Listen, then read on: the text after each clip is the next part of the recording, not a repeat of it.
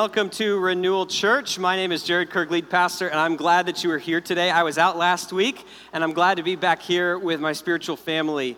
Um, you, you, know, we've got every uh, August and September, our church is full of new people and guests who are here with us for the first time. And so I realize you may not, not know me very much. And so I wanted to share a little bit about myself as we get started. We're talking about making wise decisions. And the three most important decisions I ever made in my life were number one, what do I do with Jesus? I didn't grow up in a Christian family. I know a lot of people did. I didn't. And so when I was about 16, almost 17 years old, I had this life changing encounter with Jesus, and I decided, what am I going to do with Jesus? And so that was the number one most shaping decision I ever made. The second most life shaping decision I made was to marry Heather. And that has turned out to be just the most unbelievable, crazy blessing in my life that I never even knew what what a good decision I was making because when I was like, we got married pretty young. I was 22, thank you, and she was 20. And so um, she had never even tasted alcohol before, I don't think. And um, until, we went on a, until we went on a cruise and got one of those flashing cups, don't tell your grandma.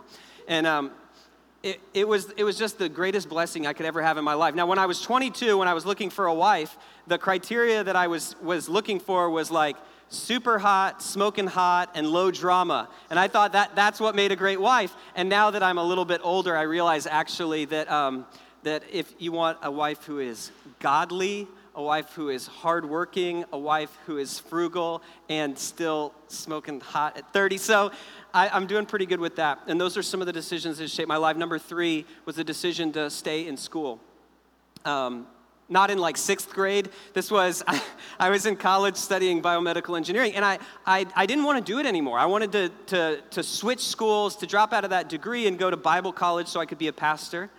And um, I, I thought that that was like, I'm like, oh, clearly Jesus wants me to do this, obviously. So I went and talked to my dad about it, and he's like, that's the worst idea I've ever heard in my entire life. Don't do that. And I was like, well, my dad doesn't know what he's talking about. I'm going to go talk to my pastor. Definitely my pastor is going to be the one who's like, yeah, sure, drop out of your engineering degree and go to Bible college. And my pastor was like, yeah, that's the dumbest thing I've ever heard. Don't do that. Definitely don't do that. You could go to seminary after school if you want to. That'd be a great plan. So I'm like, ah, that guy doesn't know what he's talking about. I'm going to go talk to my youth pastor. And so I went and talked to him. He's a man named Garland, one of the few people I know named after Christmas decorations. And so I go to Garland and I say, hey, I want to drop. And he says, don't do that. That's a terrible idea. And I'm like, okay, Jesus, I get it. Fine. I will stay in school and I will finish my degree. And as I look back in my life, I, I, I, was barely smart enough, but I was just smart enough to follow some godly advice, make a good decision. That was part of God's plan for my life. And, and I ended up pastoring and starting churches. I've, I've helped start churches in Charlotte and now here in Boston. We've been here for about five years. And as you think about the decisions that shape your life, right? Part of what we're all trying to do is make good decisions today that are going to be good for us in the future as well. Right? You don't want to just make a good decision for today. You want to make a decision that's good for today and good for you five years from now as well. That's part of what makes good decisions. And me uh, staying in school turned out to be a, a decision that was good for the moment and has also been good for me for the rest of my life. That's part of what made it a good decision. Now, I did, go- I did a good job on that when it came to school, but I've done a terrible job on this when it comes to dieting. I don't know if you guys have this issue or not, but it's like I, I start diets and I get on them. I'm really streaky with them for a few minutes. I eat good food, and then after that, uh, I just start eating um, zebra cakes. You know what zebra cakes are? Or I'm just like, you know what? I think we need to do something special to build our family. Let's go to Kane's Donuts. And it just goes right out the window. And I make, I make decisions today that I end up regretting later. Good decisions are good for you today and they're good for you tomorrow. And most of us have some decisions that we've made that have led to regret in our lives. We get to a point in our life where I say, I wish I had saved my money back then so that then I could get an apartment or a condo or a home today. And I wish I had done it back then because then I'd be in a better place. We wish, we say, you know, I wish I had accepted that job. I wish I had taken that route because then I'd be in a better position now. I wish I had asked her out back then because then I might have a girlfriend or a wife today. And maybe, you know, maybe that's a challenge for you and you need somebody to just give you a little push to get to find somebody and, and ask her out. We say things like, I wish I had I wish I had worked out more back then because then I would look better now. Yesterday we had a baptism service at the beach. Some of you were there, it was incredible. And on the way to our section of the beach, we had to drive past M Street. And I looked out there at all the meatheads, and I looked down at myself and I thought, you know what? This is as good as it gets. This is, this is what I'm working with. If I wanted it to be better, I should have worked out six months ago, right? We have regrets because of the decisions we made in the past that brought us to where we are now. Here's something that we all know about decision making, and this is in your notes, so I'd like you to take out your, your teaching notes for today and write this down. My decisions lead to either reward or regret. My decisions lead to either reward or regret, and it's something that we all know that's true. And yet, we often make decisions forgetting about how they impact our future. Now, this is something that we all know intellectually, but it's hard for us to practice practically. And one of the reasons is that the future hasn't become real to us yet. When we imagine ourselves in the future and that gets crystal clear and that gets and that gets totally real for us, then it changes our decision making in the present. Let me give you an example. Um, have you ever have you ever known somebody who is getting married and that wedding date was set and then all of a sudden the diet gets real? You know what I'm talking about? Uh, uh, you know who you are who just got married in the church, right? it's like, and Andy got so buff. Did you guys see Andy?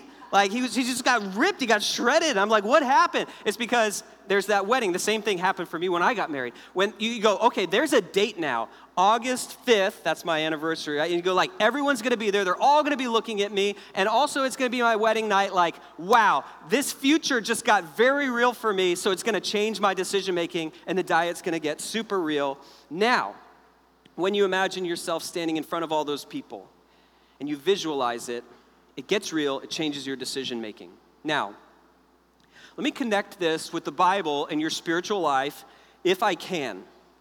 In 2 Corinthians 4:18, the apostle Paul is talking about the future and focusing on a vision of the future and how that impacts the choices and decisions you make today. It's in 2 Corinthians 4:18. It's on the front of your teaching notes. Here's what it says. It says, "So we don't look at the trouble that we see now, rather we fix our gaze on things that cannot be seen." For the things we see now will soon be gone, but the things we cannot see will last forever. So if you want to circle a phrase in there, circle that phrase that we, we fix our gaze. In other words, that future becomes real to us. We, we imagine ourselves in that future. It's not just abstract, it's become real and concrete, and it affects the decision making that you have now. He says, Look not just to the things that you can see that are temporary, but to that future that's eternal, and in, as a result, that will shape your decision making. It has to become real to you that one day you will stand in front of Jesus and it will be a moment of either reward or regret for you because that's what the Bible says that, that all of us one day will have to stand in front of Christ. When, when my funeral comes around, when I die, and, and you guys are all at my funeral, you'll be crying your eyes out. I won't be there.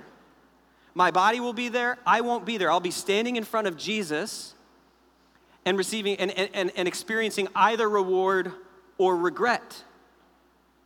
Because that day is coming according to the Bible. So, the Bible says if you turn from your sin to follow Jesus, heaven is your home. It's, it's an eternal home. It's not built with human hands. So you can know that your future is in heaven with Christ. And when you have that hope and you're fixated on that future and you're, you fix your gaze on that future, it's affecting the decisions that you make today. Now, in our series, we've been talking about making better decisions. And we said, you know, if you could see everything that God sees, you'd make better decisions, wouldn't you? In fact, if you could make, if you could see just a part of what God sees, if you could just see five days into the future, do you think you'd make better decisions? Yeah, you better believe you would. So if we're able to gain God's perspective on our decision making, we will make better decisions. So we talked about how God's word, that was week one, God's word gives us his perspective. It's like, you want to know what God thinks? He wrote a book. Read the book, and it shapes your perspective on your decision making. In week two, um, Ken Gilming taught about receiving godly counsel and following the advice of godly people and how much a church contributes to that in your life and seeing things through God's perspective. And today, we're talking about making decisions with eternity in mind. How you've got decisions to make about, about your job, about your career, about your, your dating life, about, about whether to get married, about all of these things, about whether to move. And when you make that decision with eternity in mind, you make better decisions. So write this down. It's the last thing on the front of your notes a simple statement that we often forget my decisions affect my eternity. My decisions affect my eternity. And if that is true, the question becomes what decisions will be good for me, not just now, but in eternity? What decisions will be good for me now and in the future? And so I want us to look at some principles about making decisions based on this idea that they will, that, um, that our decisions now lead to either reward or regret. You know, in the Bible, Jesus talks about this a lot. He says that the decisions that you make now affect whether you're given authority in heaven. It, it affects the honor that you're given in heaven. It affects the glory that you're given in heaven. Your decisions affect your eternity. So, five ideas, principles for making decisions. They're on the inside of your teaching notes today. Here's, here's what it starts out with Because my future is in heaven, here's five principles for decision making. Because my future is in heaven, my soul is more important than my success. When we make decisions, we often make them through the grid of what is going to make me the most successful. You know, if there's one great idol of American society, it, it might be success. In fact, many of you are from immigrant families, and one of the reasons your family chose to come to America is because they had success as a value driving them, and it's one of the things that drew them to this country. And so, for many of us, we make decisions through this grid.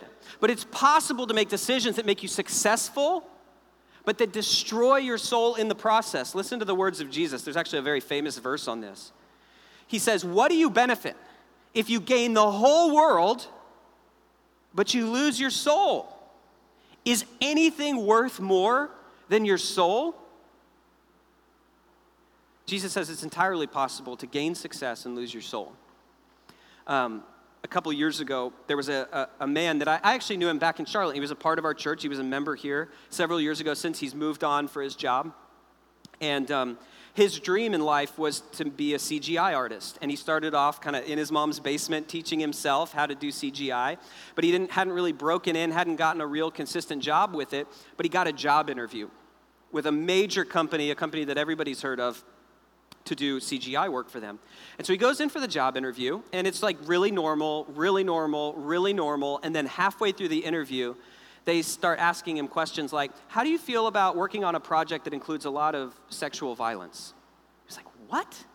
And so they start just kind of going down this whole rabbit trail, and they're like, Would you be okay discussing that in the lunchroom and this and that? He's like, What are you talking about? And it turns out the job was to work on the project for Grand Theft Auto. And so they were asking him really serious questions. And he told me later, you know, like in the in the interview, he kind of like froze, like he didn't know what to do, and so he just kind of like played kind of political with it. But when he went home, he thought about it and he prayed about it, and he said, "Man, I just don't think God wants me to do this." Because and it's like, you know, part of it was like, I don't know what it would do to my soul to have to be working on that constantly. And so he had the option to break into the industry, but lose his soul in the process. And so after praying about it, he turned the job down. I was just, I was blown away by his faithfulness in that. That's a hard thing to, to, to give up, to sacrifice. So he turns the job down. And then, like six months later, he got a job offer from a different company that God made a way where his, it wouldn't shrivel his soul in the process. And then today, he had the reason he had to move away is because he went to go get a job working for Lucasfilm. He works for Industrial Light and Magic now. He works for the top CGI company, perhaps in the entire world. And I think it's because he chose to honor God, and so God honored him with his life. But there are decisions that you can make that will lead to success, but will shrivel your soul. Now, this is harder for you if your family of origin values success above everything else. You might say, well, I, you know, Pastor Jared, I'm saved, I'm a Christian now. And it's like, yeah, I understand that. Jesus is in your heart, but grandpa's in your bones. And like what your, what your family brings you with is so hard to follow Jesus when your family is tugging you in the other direction. And it, be, it makes it more difficult. So when you have a major decision to make, you have to be hyper aware like, am I chasing success in a way that will destroy my soul?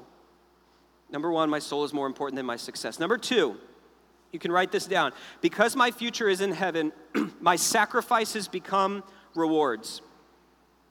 Now, what is a sacrifice? My sacrifices become rewards. A sacrifice is something I give up today, something I value today that I give up in hopes that I will gain something better in the future. That's what a sacrifice is. But when your hope is in heaven, it means that the things that you give up, when you make a decision in light of eternity and when you make a decision for God, that that becomes a reward for you. Look at what Jesus says in Matthew 19.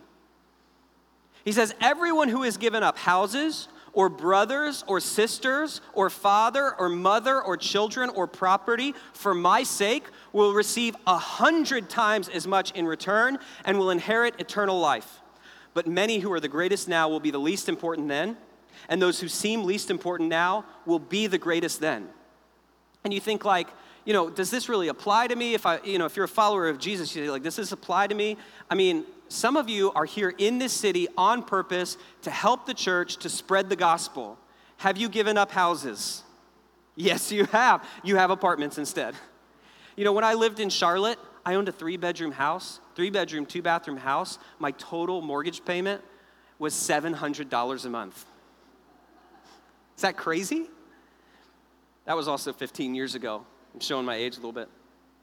But you do have to sometimes give up things for the sake of Jesus and for the gospel. But those sacrifices become rewards. I thought I was reflecting on this week on some of the sacrifices that God honors that people make. Some of you have chosen singleness instead of compromising in your dating relationships. And that, that loneliness that you sometimes experience is a sacrifice, and I believe God rewards that. Some of you have forgone higher paying jobs in order to follow God's calling on your life. I mean, our church is filled with people who could be, if they chose to, they could just be the highest earning people in the world, but instead have chosen the calling of God. That is a sacrifice that you make. Many of you have moved away from your family and live here for the sake of the gospel. You've given up family to spread the message about Jesus, and I believe God rewards that. Some of you have chosen to stay in this city even though it is difficult. You've chosen to love the city instead of just using the city. I mean, most people come here to use the city, right? You come here, you get the promotion, you get the title, you get the pay, you get the experience, and then you bolt as soon as you've gotten what you want from the city. But so many of you in this church have chosen to stay and love this city. And that's, there's a sacrifice with that. I wrote this down having, having children Having children is the greatest joy you can possibly have in this world. It is also nonstop sacrifice 24 hours a day, seven days a week. And when you choose to have children, the sleep you give up, I think, you know, just listen to the moms who are in here who have little kids. Heaven is a place of rest. I just want you to know that. and the, the sleep that you sacrifice now, I really believe God rewards you for those little things that you do so that you can love and serve someone else. And it's a good thing heaven lasts forever because it's going to take a long time to make up for your sleep deficit.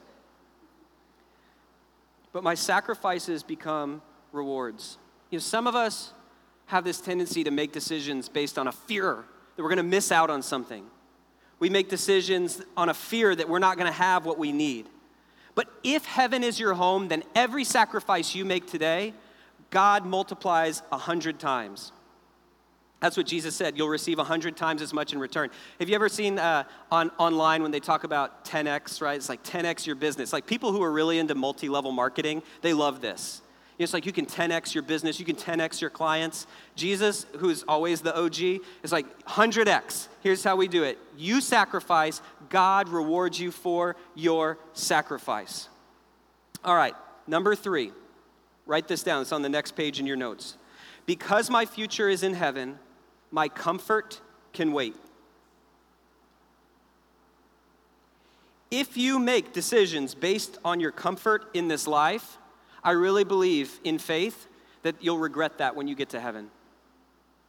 That there are things that are so much more important than comfort in this world.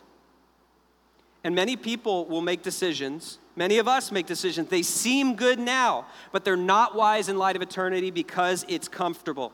2 Corinthians 4:17 was written by the apostle Paul and here's what it says. Our present troubles are small and they won't last very long, but they produce for us a glory that vastly outweighs them and will last forever. And when, when I read that verse, right, the thing that's supposed to strike you there is that you think, the Apostle Paul says we have these present troubles that are small and they don't last very long. It's like, what is this dude talking about? This is the guy that was shipwrecked. This is the dude who was uh, whipped 39 times with a lead tipped whip, three times. I mean, multiple times. This is a guy that was stoned and left for dead. This is a guy that often went hungry and thirsty, and he had the concern for all the churches piled on his shoulders. This is, this is the person who can say that our present troubles are small and they don't last very long. The only way that can be true is in light of eternity. The only way that can be true is if heaven is the true comfort that you're waiting for. Um, I like I like to go camping. Do any are there any campers in here? People who like to go camping? Okay, now how about this? How many of you hate camping with a burning passion? Right? There's a couple like people who hate camping really hate camping. But when you go, sometimes you travel to a foreign country, sometimes you go camping and you just get gross over the course of a weekend, and then you come home and you take a shower and you sleep in your own bed. You know how good that feels? That's how heaven feels. Heaven is the comfort that you're longing for. And so, what, so many times, what we're trying to do in our life right now is turn this into glamping. Like, we want it to be so comfortable at all times, just totally surrounded by comfort. And we think, you know, I live in 1,500 square feet. This is not big enough for me. It's like we already live in castles. Like, we're so obsessed with comfort that we don't even see it. And so we're missing out on the more important things that can drive your life forward, like the calling that God has for you to spread this message about Jesus or to pursue his good and his justice in this world or to show some compassion to some people that need it. Like, there's so many things. There's so much more powerful and beautiful and motivating than comfort. And if you settle for comfort, then when you're finally in comfort in heaven, I think you will regret the time that you wasted in this life. So, if your future is in heaven, your comfort can wait. Number four, if my future is in heaven, my generosity is an investment. Now, why did I put this one in here? Because when it comes to decision making, what, what so often drives our decision making? Right? Let, us be just honest here for a second, right? Money sometimes seriously drives our decision making about what job we're taking or what career we're pursuing or what degree we're getting or where we're working or where we're moving to. Money can drive that. But in God's kingdom, if heaven is real, then it's not about how much you can gain in this life. Instead, generosity is an investment in your future. Matthew 6, 19 through 20, Jesus talks about this. He talks about storing up your treasure. He says, Don't store up treasures here on earth where moths eat them and rust destroys them, and where thieves break in and steal. Store your treasures in heaven where moth and rust cannot destroy and thieves do not break in and steal. In other words, send your treasure somewhere that it's safe. And you do that, according to the Bible, by giving generously. That whenever you give your money away, you're storing it up for yourself in heaven. Um, there was, right before the Revolutionary War, it was 1775, there was a family in Virginia named the Fairfax family. And they were one of these families that, uh, they weren't patriots, they were part of the British aristocracy. And so they were massively rich. They had the huge plantation and the millions of acres of land grant from the king. And they could sense that the war was coming. And so they moved back to England and they wrote a letter to their good friend George Washington, who lived across the river from them. And they said, Would you please liquidate our estate, sell everything, and send the money back to England? And so he did. And so he sold their plantation, he sold all of their property, he took all of the money, and he sent it back to England. And one year later, the Revolutionary War broke out. And if he had not done that, they would have lost everything. You see, what they did was they sent their treasure somewhere where it was safe. Now, Christians are essentially supposed to do the same thing with their money if we're going to be wise with the money God's given us. We're taking our money and we're sending it somewhere safe. And you might think, you know, are, are moths really going to eat them and, and rust destroy them and thieves break in and steal? Like, I don't know if you have a moth problem, but I will tell you this inflation will eat away at your money. And if you're worried about thieves breaking in and stealing, I, that's actually happened to me on multiple occasions. When I was, my first memory is actually people broke into my house as a little child and robbed our house. But how about this? The government can take a third of your paycheck every single month. And if you earn enough, there's politicians talking about 90% taking 90% of what you make, right? But if you send it ahead, you have no risk of losing it. I thought about this. Um, in heaven, there's no stock market crashes, there's no recessions, there's no thieves, there's no identity theft. Every, every dollar you give away is stored safe for you in heaven. Um, I heard the story of a man who, um, this was, a, the story's a, a couple years old because the man had lived through the Great Depression. And he, he had, uh, he had amassed this great fortune. I think he had about $30 million, and he was meeting with his financial planner, and both of them were Christians. They were doing some estate planning, and his, his financial planner was saying, like, listen, I, I think you should give some of your wealth away. Like, you know, make a gift of $3 million. Just make sure you're a generous person with the wealth that God's given you. And the man was having real trouble letting go of his, of his wealth, even though there was no way he would ever, you know, he would ever live in want or in need. And so finally, the planner was getting tired of this. He said, um, What's holding you back from being generous? And the man said, I lived through the Great Depression, I lived through the stock market crash, and I lost more than $30 million in a single day. And his financial planner thought about this, and he said, I, you know, it was like, I understand now. And then he asked the man a question. He said, And how would you have felt if you had given away millions of dollars the day before the stock market crash? And all of a sudden, things clicked in his mind. He decided to make a sizable contribution. When you give money away, it's safe, it's stored for you as treasure in heaven. You know, for us practically as people, I think this is something that we have to grow in is giving. And we have this thing we talk about at the church called the generosity ladder, which is essentially this idea that part of growing as a follower of Jesus. Now, this is the part that's for Christians. If you're not a Christian here, listen, we don't, we don't care about your money. Like, your, your number one deal is like, what do I do with Jesus? And, and we can talk about that. But if you're a follower of Jesus, like, we have to grow in our generosity right? Like, that's just part of following Jesus, who was the most radically generous person that ever lived. And so the goal as a church that we say is, is to take one step forward. Could you put the generosity ladder up, Meg? Is to take one step forward in the generosity ladder, which means if you're if you're not giving anything, to start by giving a first-time gift and saying, you know what, this is a risk for me, this is scary for me, because this money represents things to me. It represents security or comfort or a future or a family or whatever I was thinking this money was gonna get me. But in faith, I'm gonna take a step and give. If you've, if you've made a first time gift, then you grow by giving regularly.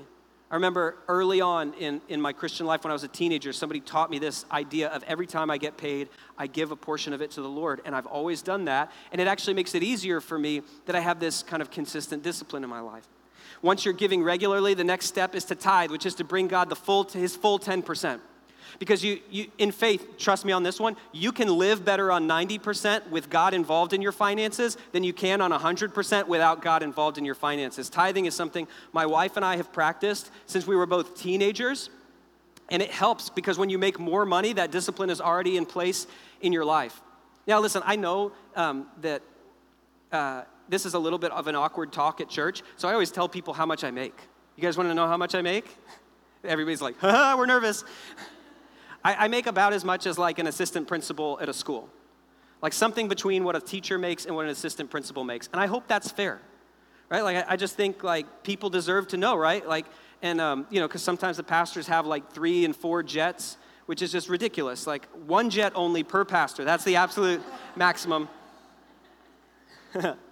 so, you know, we, we practice, and my wife and I do that too because it's good for our soul. And then the last step on the generosity ladder, the goal is not just to hit a number. I don't think God is like, you know, God doesn't want your money. What He wants more than anything, I think, is your heart, right? Just to be this extravagantly generous person, just saying, like, I know that if I give, God will take care of me. So I can, I, can release my grip on money, and money will release its grip on me, and God will take care of me in faith. And so, listen, I, you know what? If the church is a hang up for you, give somewhere else. Seriously. because your soul needs to be generous. And I, am not kidding about this. If the church is a hang up, give to a different charity.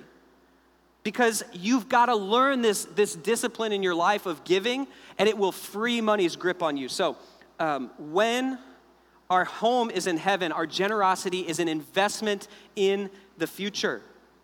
Send your treasure where it will be safe. The last thing I want to say on this I'm looking at my notes, sorry. The last thing I want to say on this is if you think about this for a second, how this will affect your decisions. When, when money doesn't control your life, you're free to make better decisions, aren't you? Have you ever known anybody who made a bad decision because of money? You ever know somebody who chased a bad prospect or a bad business because of money? You ever know somebody who, do, who, who is doing a profession that they hate because of money? Like, have you met half the doctors out there? The other half are all the ones here at this church, and we love you and we support you. But like, like it's like it's legit, right? Like there's a lot of people who are doing jobs like that because they were chasing the money, but they don't love. They're not doing what God's called them to do. When you are a generous person, you release your grip on money, you are freed from making such terrible decisions. That's pretty cool thought. Okay, that's the last thing on money. Number five, the last thing we're talking about this morning here. Because my future is in heaven, my aim is to please Christ. If this life is all there is, then by all means, live for yourself and your own pleasure. That's what the Bible says. It says, let us eat and drink, for tomorrow we die, right? It's like quoting this sort of like nihilistic attitude and philosophy on life. If this is it, and like live for your own pleasure. But if your future is not in the if your future is not in the ground, but your future is in heaven, then your greatest future glory, your greatest future honor, your greatest possible future comes from not living for you, but for living for Jesus. And that shapes every single decision that you make. 2 Corinthians 5, 9 through 10 talks about this most directly. It says, So whether we are here in this body or away from this body, which is away from the body, is saying like when you die, our goal is to please Him for we must all stand before Christ to be judged. We will each receive whatever we deserve for the good or evil we have done in this earthly body. Okay, now this passage is not about salvation. This, this passage is about reward. This passage is not about where you spend eternity. This passage is about how you spend eternity. And so, if you want to simplify the Bible's teachings on eternity, when you die, you, you, you'll have to face your Creator, and, and God will basically ask you two questions. The first one is uh, the salvation question is what did you do with my son jesus christ? Did you trust in him for the forgiveness of your sins? Did you say you know what? I can't be good enough or religious enough or moral enough to earn my way into heaven. I've trusted jesus by faith and so i'm with christ. That's the question about where you spend eternity. But the second question is about reward and that is essentially what did you do with the gifts that God gave you? What did you do with the time that God gave you? What did you do with all of the resources, with, with every decision that you made? Did you honor and aim to please Christ?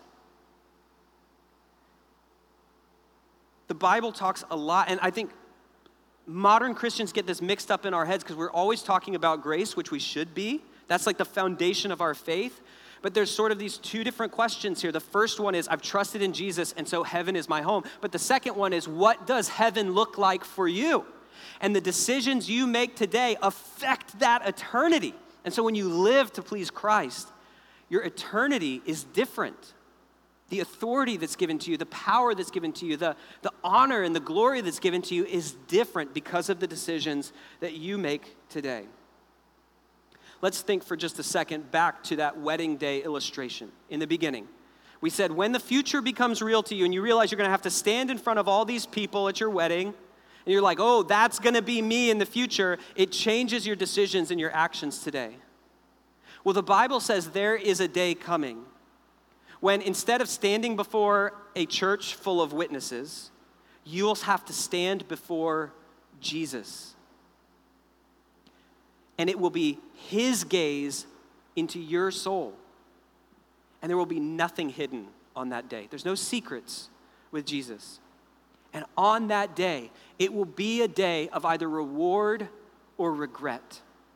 And my deepest desire for you is that that's a day of reward, that that's a day of rejoicing, that you don't look back and say, man, I wasted my life. Man, I live for my comfort. I live for my own pleasure. That instead you would, you would on that day, you would be celebrating that you were all in for Jesus that you told as many people as you possibly could about Jesus, that you were as generous as you could possibly be for Jesus, that every decision you make was about bringing Jesus' justice into this world and his compassion into this world and his mercy to the people that were around you. And that will be a day not of regret, but of reward for you.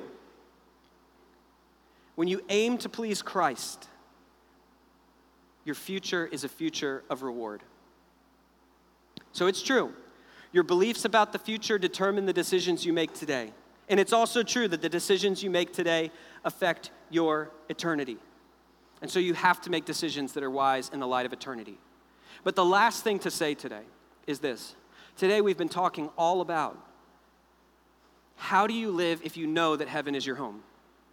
But for some of you here today, you don't know that if I were to say to you, if you were to, die today and stand in front of God and he, sh- he would say, Why should I let you into heaven? You would say, I'm, I'm not sure. I hope that I was good enough.